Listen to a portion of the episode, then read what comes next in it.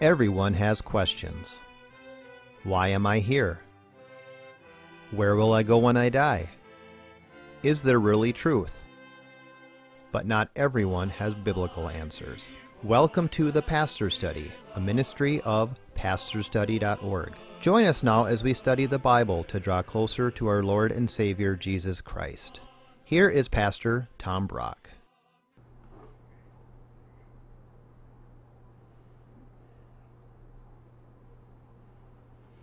Welcome to the Pastor Study. Way back in 1975, I was in college. I was at a Bible study, and this man says, The year is 1975. This is the year. Financial disaster is coming this year. Don't buy a new house. Don't buy a new car. Basically, the end is near. And what happened in 1975? Absolutely nothing. And you know what I learned? We don't have to believe everybody's prophecies about the end of the world. Um, what we're going to do today is learn what Jesus said about the end of the world. Would you take out a Bible, turn with me to Mark chapter 13, and let's see what are going to be the signs of the end. Math, uh, Mark chapter 13, and let's pray first. Father, we do pray, whether we're in the end times or not, that each of us would be ready for that last day, because it could be tonight. God, bring people to Christ today and teach us now as we open your word. In Jesus' name, amen. Jesus is going to die on the cross shortly, and so he takes his disciples on the Mount of Olives and gives his second longest sermon, the only one longer, is the Sermon on the Mount. The sermon he's going to give here is called the Olivet Discourse because it's spoken on the Mount of Olives overlooking the temple. All right, and here's what Jesus says Matthew chapter 13, verse 1. And as Jesus came out of the temple, one of his disciples said to him, Look, teacher, what wonderful stones and what wonderful buildings. And Jesus said to him, do you see these great buildings?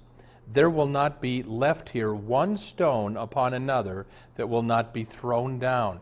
And that happened in 70 AD when the Romans went into Jerusalem, knocked down the city, destroyed the temple, not one stone on top of another. Here's the first lesson about the end of time do not live for material things of this world. Our TV show now is on, is on in Omaha, Nebraska. It's where I grew up. My dad ran the big Ak-Sar-Ben horse race track in Omaha. And my dad was kind of a workaholic. He kind of lived for that racetrack. Well, if you live in Omaha, you know that the Ak-Sar-Ben racetrack has been totally torn down, not one stone left upon another. And I thought of my dad and how that would make him sad. But the point is, don't live for the material things of this world. They're going to melt. I mean, I had a dream last night that I was talking to one of my relatives, urging him to Christ. And my basic point was a hundred years from tonight, we will all be in heaven or hell.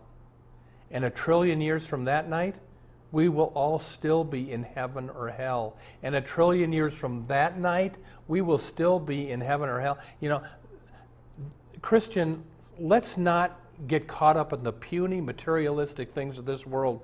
Let's live for the eternal things. I have shared this many times, but the, the most powerful painting I've ever seen is the huge painting of Christ's second coming, painted by Michelangelo in the 1500s. It's at the front of the Sistine Chapel in Rome. And in this huge painting, Jesus is coming down in the clouds the dead are being raised up to heaven or they're being pulled down into hell. And in the middle of, a pic, uh, of the huge picture, you won't be able to see it very good, is this picture. I've got a little postcard of it. The look on the man's face, because he's just discovered he's going to hell for eternity. Let's live for the eternal, not for the temporal. Let's look at verse 3. And as Jesus sat on the Mount of Olives, and now begins the Olivet Discourse, opposite the temple, Peter and James and John and Andrew asked him privately. And here's what they ask him, verse 4 Tell us, when will these things be? And what will be the sign when all these things are to be accomplished? Now, there's a problem here because if you read the same text in Matthew, Matthew's version, they ask the question this way As Jesus sat on the Mount of Olives, his disciples came to him privately, saying, Tell us, when will these things, the destruction of the temple, be, and when will be the sign of your coming and the close of the age? In other words, in the disciples' minds, the destruction of the Jerusalem temple was going to happen on the same day of the end of the world. And so Jesus now will launch into his answer. Part of his answer refers to 70 AD. Part of his answer refers to the end of the world. And to figure out exactly which is which can be a bit difficult. so, um, here's the next lesson be humble about your end times views. This woman said to me, Pastor, I saw this preacher on TV. He knew exactly when Christ was coming back, how it was going to happen, and he had it all sorted out with charts. And, and my point to her was be careful of people like that. I mean, look how wrong we got the first coming of Christ. we killed him. And I think we'll all be a bit surprised exactly how the second coming pans out. Now, I'm not, I'm not saying we shouldn't talk about these. Do you know, if you count the verses, I've been told the most frequent single topic in the New Testament is the second coming of Christ. So, yes, study it, read it, believe it, but then be kind of humble that you don't know exactly how it's going to all pan out. I, I, I heard a speaker at the church one day. This speaker came in from Oklahoma, and he gave a message, and he was big on the pre tribulation rapture. the Christians disappear before the second, second coming of Christ, seven years before. And I don't believe in that personally. but the preacher said, You know, if you don't believe in the pre tribulation rapture of the church, well, then maybe you'll just be left behind. And I thought, talk about manipulating the crowd to get them to believe what you want. No, in, back in 1988, somebody wrote a book, 88 Reasons the Rapture Has to Happen in 1988. And people got enthralled by that book. It didn't happen. And you know, I think the guy had the gall to write a second book. 91 reasons the rapture has to happen in 1990. No, look, Jesus said no one knows the day or the hour. Be humble. Verse 5 And Jesus began to say to the disciples, See that no one leads you astray. Many will come in my name, saying, I am he, and they will mislead many. Here's the next lesson false Christs are still appearing. Even in Jesus' day, before Jesus was born, there were false prophets who claimed to be the Messiah and they'd get a band of followers and then the Romans would wipe them out. But there's still false prophets. Can I give you my opinion? The worst false prophet in world history? He was born in 570 AD. Do you know who I'm talking about? Mohammed. Muhammad has led more people astray into a false religion than any other human on the planet. Let me give you another false prophet, born in 1805, Joseph Smith, and he founds the Mormon religion, which is a false religion. And then in 1821, Mary Baker Eddy was born, and she founded the Christian Science cult. Then in 1852, Charles Russell was born, and he founded the Jehovah's Witness false religion. Uh, more modern times, in 1940, Wayne Dyer was born. He was, you know, with our tax dollars, he's been preaching his New Age religion on public television a lot. He died recently. Uh, a person who was born in 1948, Eckhart Tolle, that's Oprah's guru who preaches New Age religion. Uh, you remember Jim Jones, he claimed to be the Messiah. And then, of course, there was in, in 1920, Reverend Moon was born in Korea, claiming to be the second coming. Now he's dead. I had some of these false prophets at my door. They were from the Moon Church, the Unification Church.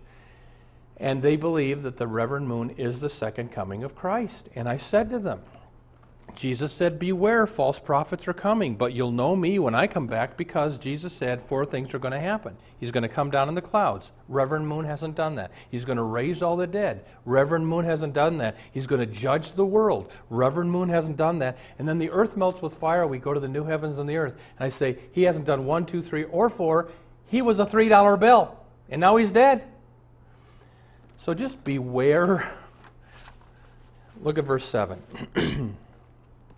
and when you hear of wars and rumors of wars, do not be alarmed. This must take place first, but the end is not yet. Get this lesson. Wars do not indicate the end of the world. People say, well, there's so much wars all over the globe now, and this co- conflict uh, must be the end. Jesus is teaching just the opposite here. It is not the end. There have been lots of wars for 2,000 years. Look, look at verse 8. For nation will rise against nation, and kingdom against kingdom. There will be earthquakes in various places, there will be famines. These are but the beginning of the birth pangs. Next lesson earthquakes and famines are not proof of the end.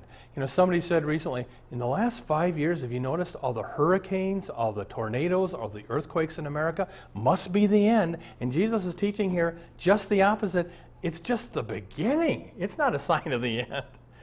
You know, back in the Middle Ages, the death, the Black Plague wiped out one third of the population of Europe. They thought the end had come.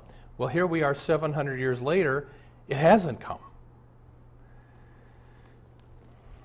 They asked Martin Luther back in the 1500s, Dr. Luther, what would you do if you knew today was the last day of the world? And he responded, I would plant a tree. Meaning, I want God finding me busy when he comes back, not staring up in the clouds doing nothing. Verse 9 But be on your guard, for they will deliver you over to the councils and you will be beaten in synagogues, and you will stand before governors and kings for my sake to bear witness before them. Here's the next lesson the Christian calling is to suffer and bear witness. You can go to persecution.org and get it for free. I get this every month, Persecution Magazine. It'll tell you about the beheadings in Syria or the persecution in Pakistan. These are hard stories to read about what our beloved brothers and sisters in Christ are going through overseas.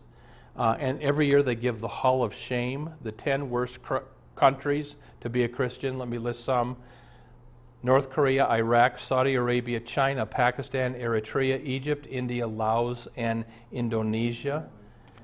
And as hard as it is to read these stories, listen to this story from this quote In Algeria, even some of the most fanatical Muslims are coming to Christ. Ahmed was a famous Islamic preacher. His brother Kadiro had become a Christian, and his life completely changed.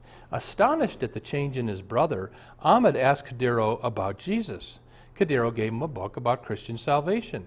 Now, the famous Muslim preacher is reaching Muslims by preaching the gospel of Christ. Every year, about 1,500 Muslim converts to Christianity are baptized in Algerian churches. And the point is, our job on earth, Christians, is to suffer and to bear witness to Christ. Look at verse 10. And the gospel must first be proclaimed to all nations. Here's one of the signs of the end. The gospel the second coming won't happen until the world is fully evangelized. Now, the question is are we there yet? Has every nation heard the gospel? I think we're getting close. um, verse 11 And when they bring you to trial and deliver you over, do not be anxious beforehand what you are to say, but whatever is given you in that hour. For it is not you who speak, but the Holy Spirit. Here's the next lesson the Holy Spirit is the answer to anxiety. I mean, the early Christians were understandably anxious that they had to go on trial for their lives. Jesus said, Don't be anxious, the Holy Spirit will give you the words. You know, maybe you have a difficult meeting coming up, or you don't know what you're going to say to this person you have to confront. Just pray, God, fill me with your Holy Spirit and give me the right words. You know, some of the most difficult times of my life were those many years I was still in the evangelical Lutheran Church in America, the liberal branch of, of Lutheranism in the country. Every year we had to go to those liberal synod conventions.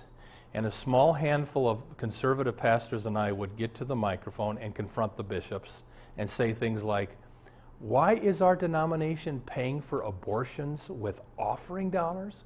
Why is pro gay literature coming out of the bishop's office? And I want to tell you, those were horrible days for me. I, lo- I lost sleep the night before I had to say these things because I don't like confronting people. But you know what verses got me through? A verse like this Do not worry ahead of time what you're going to say. The Holy Spirit will speak through you. So if you've got a difficult thing, pray for the Holy Spirit and just trust Him. Having said that about this verse, don't abuse this verse. This verse does not mean that you can walk into your Sunday school class unprepared. That's not what it's teaching. Years ago, there was a big Christian revival in Toronto, Canada, and I went up to it for two or three days. Big auditorium filled with Christians, wonderful Christian music and worship. But then the preacher got up, and I think I heard him preach two or three times. No offense, he was terrible. I mean, he preached all over the, you didn't know where he was going. And you know what he said? you know, I used to prepare my sermons. Now I just let the Holy Spirit speak. And I'm thinking, would you go back to preparing your sermons, please? You know, this verse does not mean you can be unprepared. The Bible says study to show yourself approved. But when you need under persecution the right words, the Lord gives them to you. Look at verse 12. And brother will rise against brother and hand them over to death and the father his child, and children will rise against ch- parents and have them put to death. Here's the next lesson we are not promised deliverance from tribulation. Let me say something that I know I'll get emails, but I'll say it anyway. I don't believe in the pre tribulation rapture of the church. Many well meaning Christian people, I don't doubt their faith at all, believe in something called the pre tribulation rapture, meaning seven years before Jesus comes down in the clouds, all the Christians disappear and go to heaven.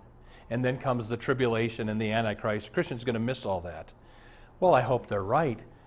I just don't see it in the Bible. And the people that mail me the verses, you got to look at this for. I don't think that it says what it says. And here's what people say: Well, God would never make His church go through the tribulation. And I'm thinking, have you read about the first 300 years of Christianity? The Romans boiled us in oil. They threw this, us to the lions. Christians were frozen on lakes. They were tortured. And, and if you were to ask the Christians right now in Syria, do you think the church will go through the tribulation? They, would say, What do you mean, will? so, um, my, my point here is Christians, we are, I think, going to go through the tribulation, and Christ comes down and saves us at that, at the end of it. That's my understanding of the Bible. And I get this from 1 Peter 2.21. For this you have been called, because Christ suffered for you, leaving you an example that you might follow in his steps. Last verse.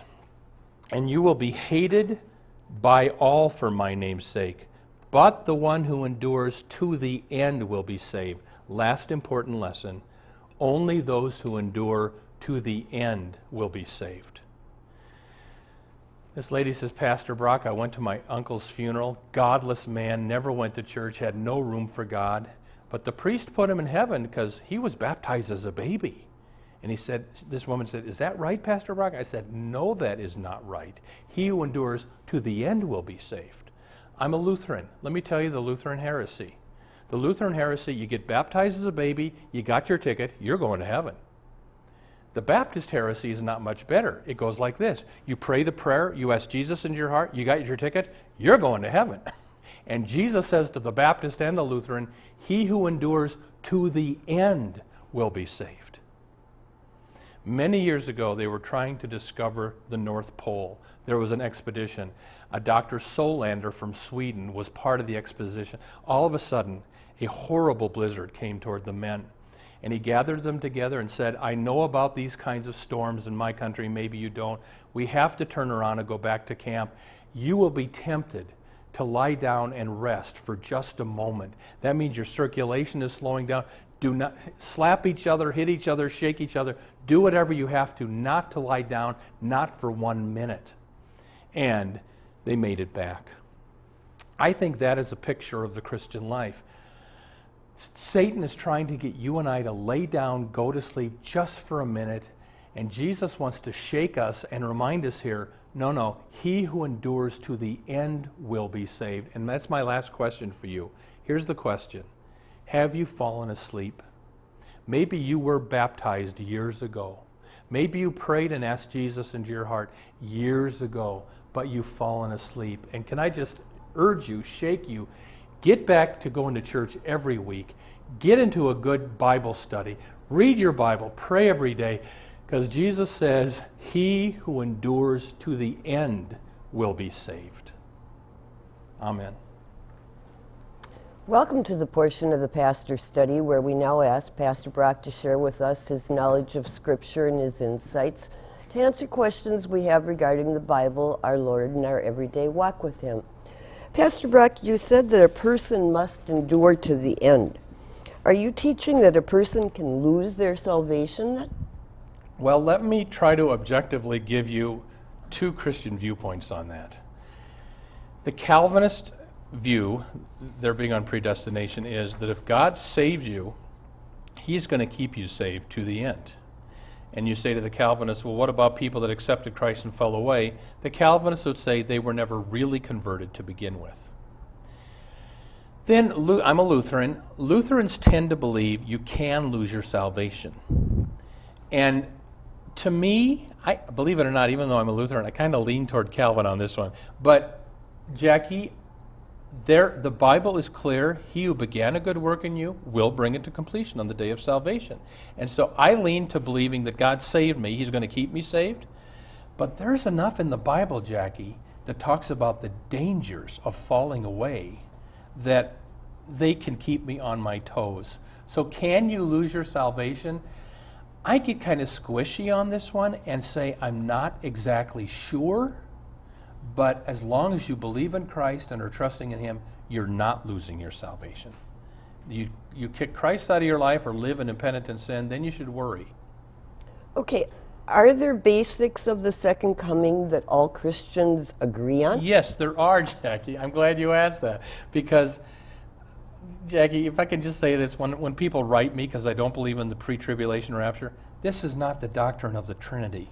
This is not salvation by grace alone, through faith alone. This is a peripheral, peripheral issue.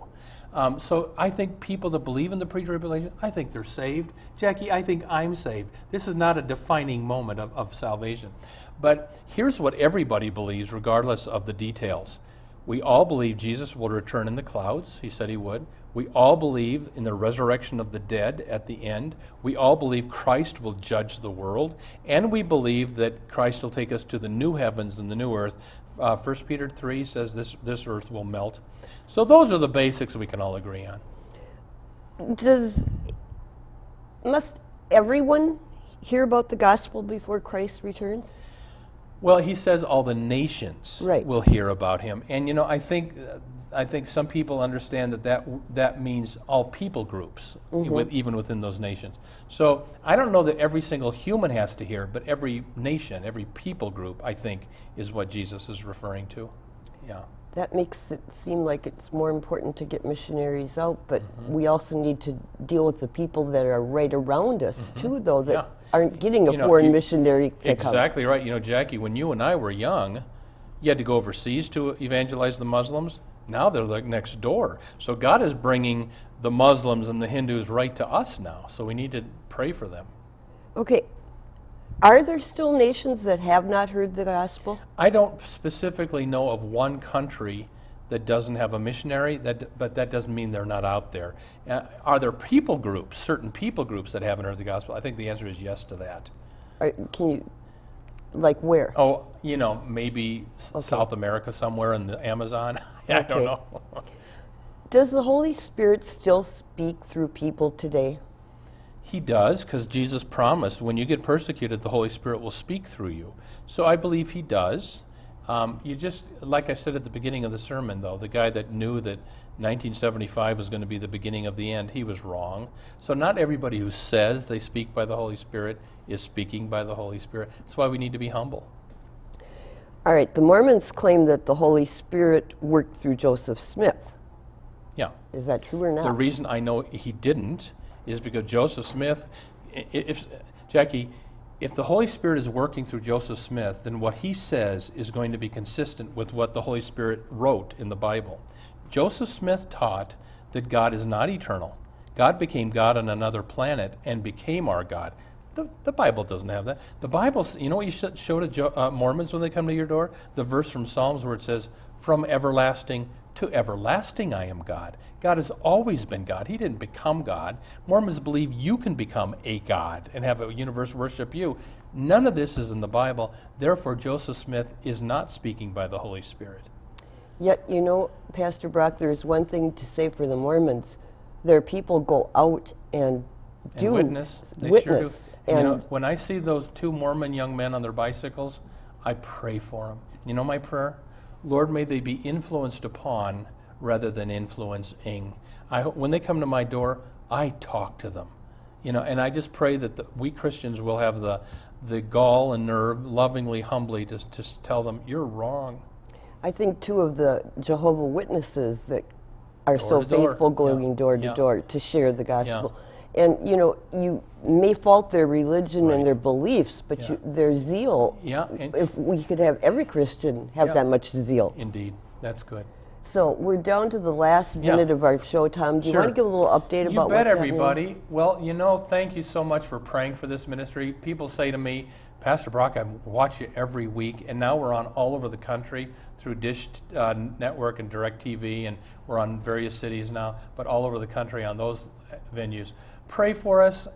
This takes a lot of money to, to get on the air. If the Lord nudges you to support us, you'll see the address at the end. But God bless you, and we'll see you next time at the Pastor's Study.